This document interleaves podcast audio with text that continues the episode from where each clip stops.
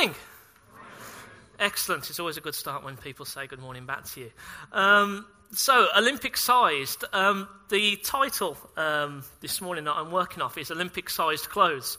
Um, Leon sent out an email a while ago asking people that were going to speak of what their titles were going to be, and I, I prayed into this, and I really couldn't shake the idea of Olympic sized clothes, and so I duly emailed that back. And uh, a couple of months, well, a couple of weeks later, I got an email back with all, all everyone else's titles who were speaking, and there were things like Olympic-sized legacy and Olympic-sized determination. And suddenly, I looked at my title of Olympic-sized clothes and began to panic somewhat that maybe I'm going in the wrong direction. Um, but I can assure you uh, that it's definitely Olympic-sized clothes, clothes that God has really spoken to me about this morning. Uh, and why Olympic sized clothes? I know I'm quite a portly gent, um, but I can assure you these are not Olympic sized clothes. There isn't a store where you go for Olympic sized clothes. I have proof of this. I got uh, fitted for a best man suit. Uh, my best, one of my friends, friends is getting married in Wigan. And um, the woman who measured me said, Do you want to know the measurements? And I assured her that I didn't. And she goes, It doesn't matter. You're a 32 anyway. Everyone's a 32 in this store. So I'm a winner. so that, that, was a nice, that was a nice day, to be honest. Um, but God really speaks to me through my clothing and has done over the years. I'm not saying that fashion is my driver, as you can probably tell. And uh, some of you that know me knows that I'm still wearing the same clothes that I wore when I was 15. So fashion is not something that really follows me about. But my relationship with my clothes is very, very important to me. And I love that God still speaks to me through my clothes, which is great.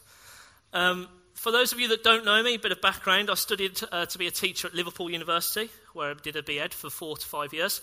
Um, and those of you that know me uh, even closer know that the lifestyle that I live now is very, very different to the lifestyle that I lived in Liverpool, which I spent these four or five years over there.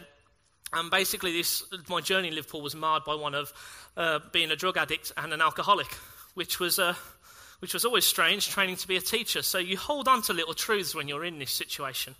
And one of these truths was never go into school inebriated or out of control. And it's like an excuse to yourself that what you're doing is okay. And sometimes sticking to these promises are, are quite difficult. Um, and to be honest, it, it got even more difficult as my life in Liverpool went on. As I really delved into the culture, and my house, we decided it wasn't going to be a house anymore. And we turned our house into a commune where between on every night between 20 to 40 people would be staying where they could take whatever substances they wanted whenever they wanted and it was somewhere that they could stay for however long that they wanted as well. And so this promise of never go to school or a teaching practice being out of control or inebriated was a difficult one to keep. And so in my third year i decided i needed to remove myself from that to stick to my promise for my teaching practice and a friend of mine was studying in Germany, so I rang her up and she said I could borrow her flat, which was fantastic. And I remember this flat. It was um, above a shop. The shop was called Star Fashion. Anything you want for under a fiver. It was a fantastic little shop. And then you go up, and then there was the first floor where the flat was I was staying, and there was a second floor as well. And things were going really well there. I was managing to stick to my promise, and teaching practice was going well.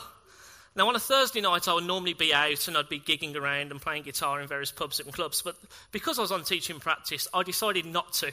And I decided to stay in and get an early night. And so I went to bed, as you do, and tucked myself in, not really ready for what was going to happen next.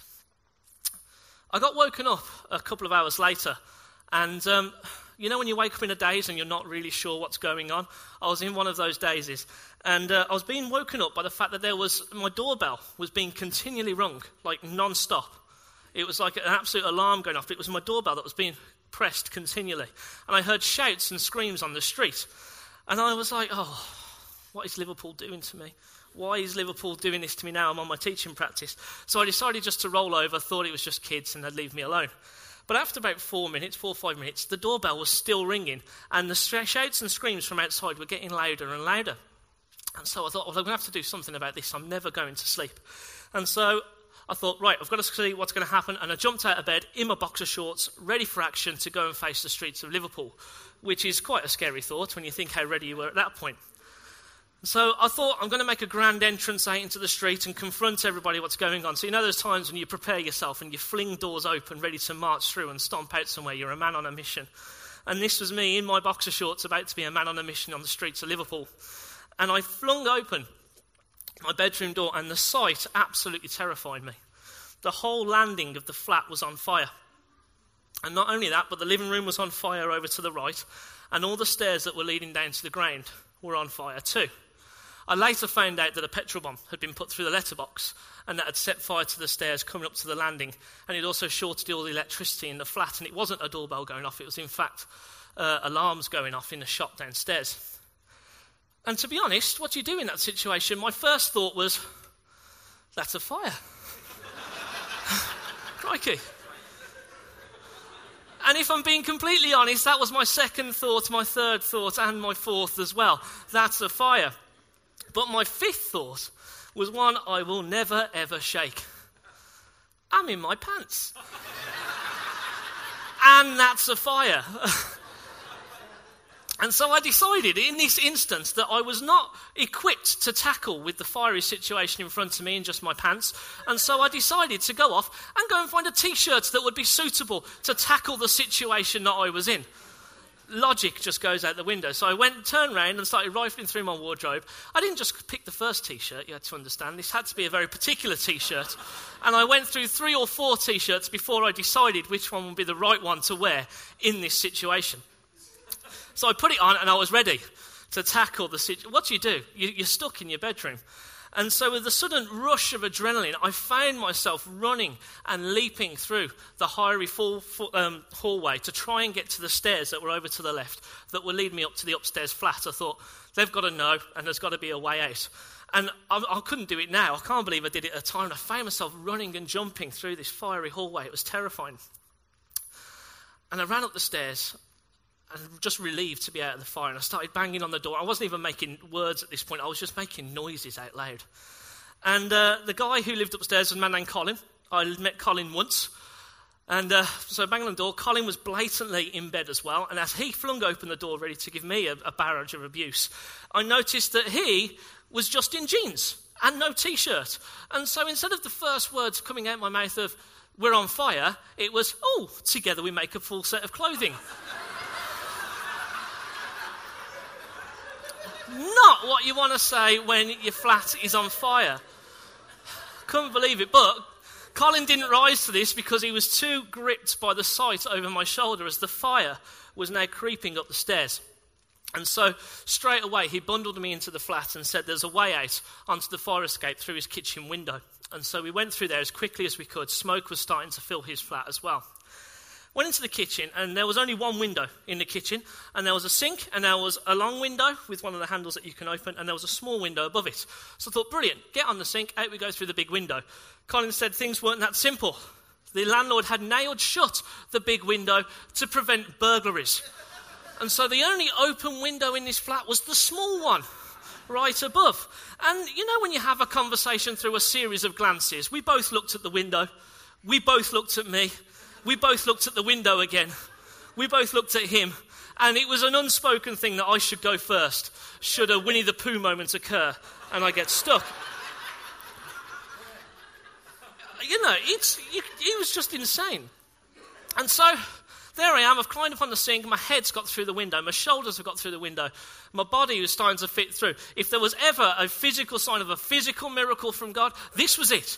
Okay? There was no way I should be getting through this window, but something happened and I got stuck. But it wasn't me. There was still space either side of me. And what happened was, you know the little latch on the bottom of a window when you open it up? That got stuck on the neck of my t shirt which was now pulling down. The irony of the fact that I'd chosen to wear this t shirt not three minutes earlier was completely lost on me at this point. And so I began to I'm stuck. What am I going to do? And this, t- this catch was just stuck on the neck of my t shirt. And so I began to wriggle, and Colin began to push more and more. And slowly the neck of the t shirt began to rip on the catch, and it continued to stay there. And Colin managed to push me out of the window. This thing ripped down the front of my t shirt, and I was just there with a waistcoat instead of a t shirt blowing around me and I landed in a floor in the stairwell. And Colin landed beside me, coughing and spluttering. As we looked back in the window, you couldn't see in the kitchen anymore. There was just smoke and this orange glow. And so we went up onto the roof, and then obviously the next problem is we now, well, I'm semi naked standing on top of a burning building. What happens next? But trust me, if you've ever seen a semi naked man on the top of a burning building, job one is get them off. Um, so the firemen were great, and they came and helped us down that story has shaped a lot of who I am uh, since then, I, I can't go out on bonfire nights. I'm still absolutely terrified of fire. And God still continually speaks to me about this story. But it wasn't the fire which God really spoke to me about, it was my t shirt. What I chose to wear could have had a very serious impact on me and Colin that night. Why I chose to wear a t shirt, I don't know. But the fact I did almost shaped a very short life.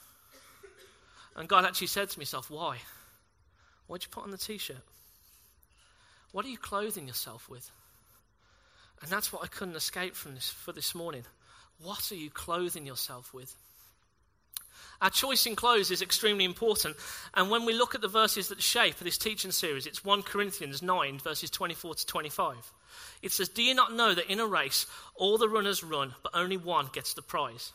Run in such a way as to get the prize. Everyone who competes in the games goes into strict training.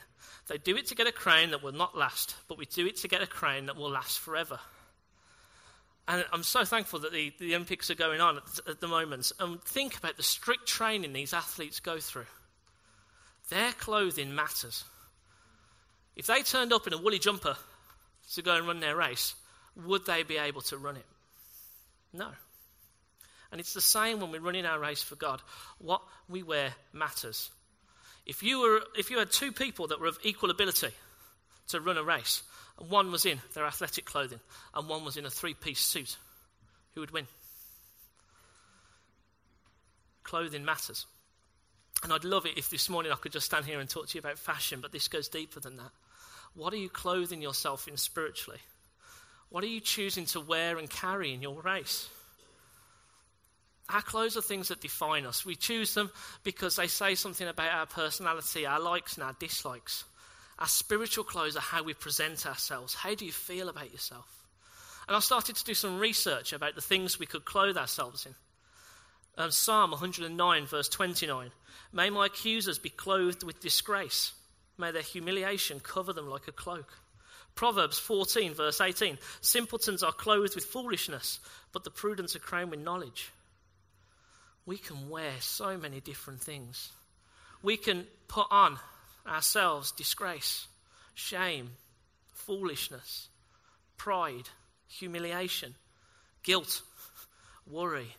How many people put on worry in the morning? Impatience, the idea that you're worthless, that you don't matter. We can be Christians and we can accept Christ into our lives, but we can still choose to put on these things. These things that get in the way of our relationship with God, these things that stop us from running the race. And sometimes I've found myself doing this. We can wear these things and somebody will challenge us on it. And we go, but this is just who I am. This is just me. But that's not the case. Some of us have been wearing these labels for so long, you don't even know how to live without them. How to live without these clothes. It's like they're stuck to us. Again, I was living in Liverpool and living the lifestyle I, lived. Sometimes you'd find yourself without a home, and I, I was homeless for three months. And I lived in a little um, like alleyway hole next to a shop in the middle of Liverpool. And I spent three months in the same outfit, living on the street.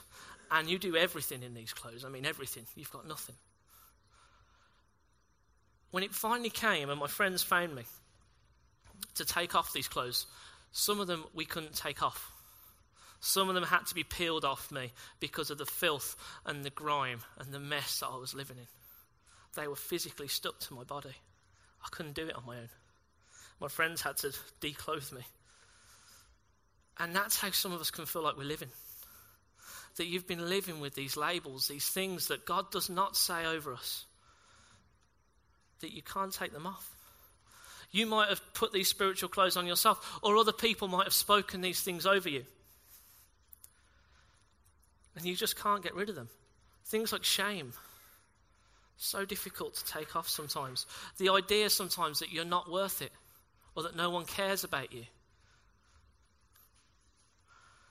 These clothes have become more than just clothes. They've become things that have stuck to you, that don't fit, that stop you from living, moving, and breathing.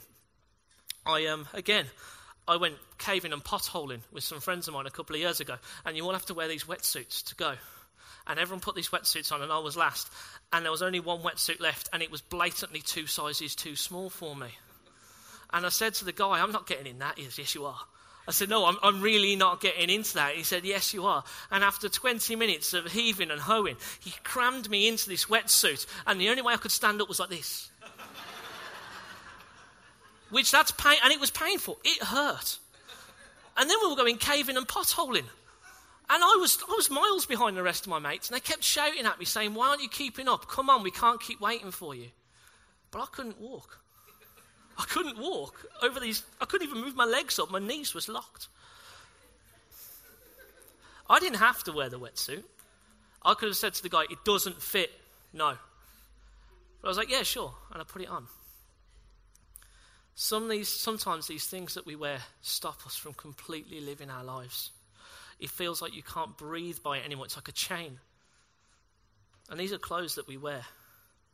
But we don't have to wear them. I mean, that's why Jesus came, so that we don't. Jesus died on the cross so we could be free from our sin. He was the sacrifice that we couldn't make. And because of this, our sins have been washed away. It's amazing. When we accept Christ in our lives, we're submitting ourselves over to Him. We become clean. He washes away the sin, these clothes, these labels that we wear, and we can live free from them. And this is expressed so brilliantly in 2 Corinthians 5, verse 17. It says, This means that anyone who belongs to Christ has become a new person. The old life is gone and a new life has begun. Just think about that. Anyone who belongs to Christ becomes a new person. That that old person, it's gone, and that a new life has begun. These things that you believe in yourself, they're not true. And when you accept Christ into your life, you become a new creation. These things like sin, shame, disgrace, humiliation, guilt, worthlessness, that can be gone. You don't have to be chained by them because when God looks at you, He doesn't even see these things because they're not true. He sees you, He sees all of you, every ounce of you, not these things that you think you clothe yourself in. God loves you so much that He sent His Son to come and die for us. Why? Because he wants you. John 3:16, "For God so loved the world that he gave his one and only son so that everyone who believes in him will not perish but have eternal life." And that's exactly how God feels about you. It's some, sometimes we can throw away that idea, but that's how he feels. The clothes that you wear is not what God sees. God loves you and he wants to be near to you. And these, these labels that we wear, they can get in the way of that. Look at Galatians 4, verses 5 to 7, and it helps us to see how God sees us. God sent him to buy freedom for us who were slaves to the law, so that he could adopt us as his very own children. And because we are his children, God has sent the Spirit of his Son into our hearts, prompting us to call out, Abba, Father. And this, I love this bit. Now you are no longer a slave, but God's own child. And since you are his, uh, since you are his, his child, God has made you his heir. That's how he feels. That you are his child. That you're not a slave. That's how he thinks about you. The maker of the universe, the God of all things, the King of kings, past, present, and future. That you're his child. And then think about it. What are you wearing? Whose truth are you wearing? Is it yours? Is it the truth that other people have said to you that that's what you're like? Or do you wear the truth that God gives us? And to run this race as God wants us, we've got to start accepting these things and reject the, some of the things that we wear. But there's something else this morning as well that when I was digging into this, God really challenged me on, and I couldn't hide from it. God was asking me, Do I try and wear him like a piece of clothing? Do you attempt to wear God? And seriously ask yourself that question now. Don't just let this be a moment that washes away. Do you attempt to wear God? How are you running? Are you attempting to wear God this morning? Is he like your favourite t shirt that you put on? really think about it.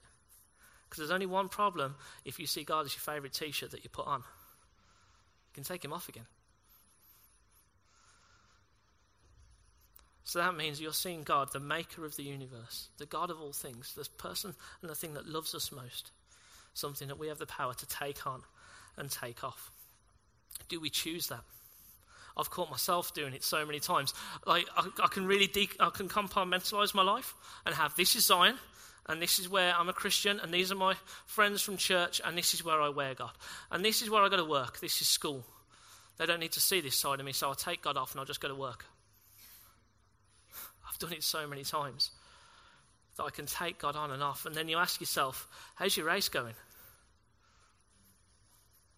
Look again at 2 Corinthians 5:17. This means that anyone who belongs to Christ has become a new person. The old life is gone and a new life has begun. Anyone who belongs to Christ, anyone who accepts Christ is a new person. It's not you become you accept Christ and then you get given this lovely item of clothing that you can choose when to put on and take off. If you were given Usain Bolt's lycra in all of its glory. And you put it on in the bedroom in the morning, and you said, I'm going to go and run to the shop. Could you go and run like Usain Bolt? Of course you couldn't. You're still you underneath it. Colossians 3 is brilliant at illustrating this. And I was really guided towards this, and I literally fell in love with it. And it's a bit of a chunk, so I apologize. But please, if you've got your Bibles or something, read along with me. And it's Colossians 3, verses 1 to 15. And it's just fantastic at looking at this idea. Since you have been raised to new life with Christ, set your sights on the realities of heaven, where Christ sits in the place of honor at God's right hand. Think about the things of heaven, not the things of earth. For you died to this life, and your real life is hidden with Christ in God. And when Christ, who is your life, is revealed to the whole world, you will share in all his glory. So put to death the sinful earthly things lurking within you. Have nothing to do with sexual immorality, impurity, lust, and evil desires. Don't be greedy, for a greedy person is an idolater, worshipping the things of the world. Because of these things, the anger of God is coming. You used to do these things when your life was still part of this world. But now is the time to get rid of anger, rage, malicious behavior, slander, and dirty language. Don't lie to each other, for you have stripped off your old sinful nature and all its wicked deeds. Put on your new nature and be renewed as you learn to know your Creator and become like Him. In this new life, it doesn't matter if you're a Jew or, a Gentile, circumcised or uncircumcised, barbaric, uncivilized, slave or free. Christ is all that matters, and He lives in all of us. Since God chose you to be the holy people he loves, you must clothe yourselves with tender hearted mercy, kindness, humility, gentleness, and patience. Make allowance for each other's faults and forgive anyone who offends you. Remember, the Lord forgave you, so you must forgive others. Above all, clothe yourselves with love, which binds us all together in perfect harmony. And let the peace that comes from Christ rule in your hearts for as members of one body, you are called to live in peace and always be thankful. I just, I'm in love with that scripture at the moment. It's really sitting in my heart. And the first part of it addresses the fact that Jesus is more than a coat you clothe yourselves with. It says that you've been raised to a new life with Christ. And verse 3 says you died to this earthly life. And that means you're dead to all the earthly things that you end up labeling yourself and clothing yourself with. Verse 11 backs up this idea that Christ lives in all of us. He's more than a coat you wear. If you've accepted Christ, He lives in you. He's a part of you, and He's not something you can take off. Colossians then speaks of all the things we should clothe ourselves with tender hearted mercy, kindness, humility, gentleness, patience, and above all, love. These are things that we can wear on the outside so that people can see that God is in us. And because we're this new creation in Christ, these clothes, they fit. They let you run the race. They don't stop you, they don't restrict you. We become new people within so that we're able to wear these clothes on the outside. So, Olympic sized clothes. That's what God is. God's clothes aren't things that you throw on in the morning. God's clothes clothe us from the inside out. You're a new creation in Christ with Christ in you.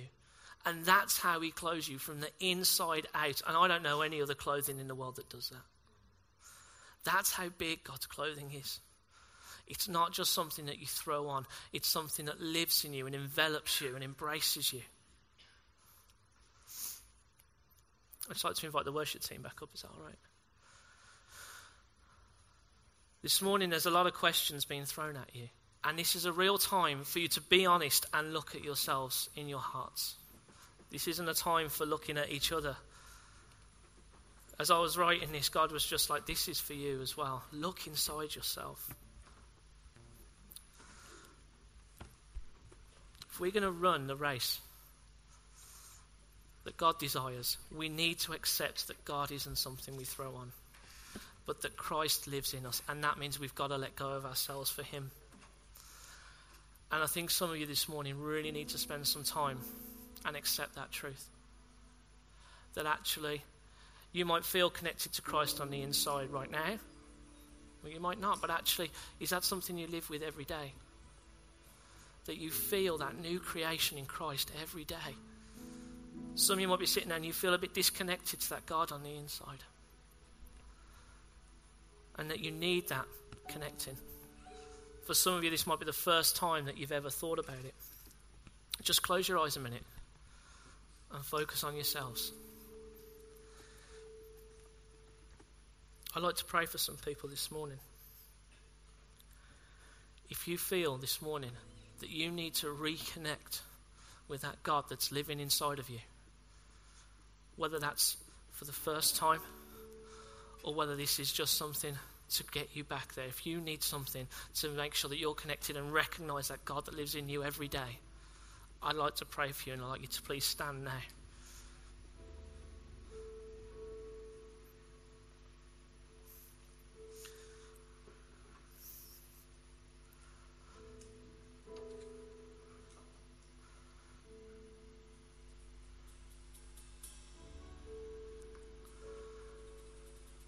Pray for these people standing. Thank you for your courage.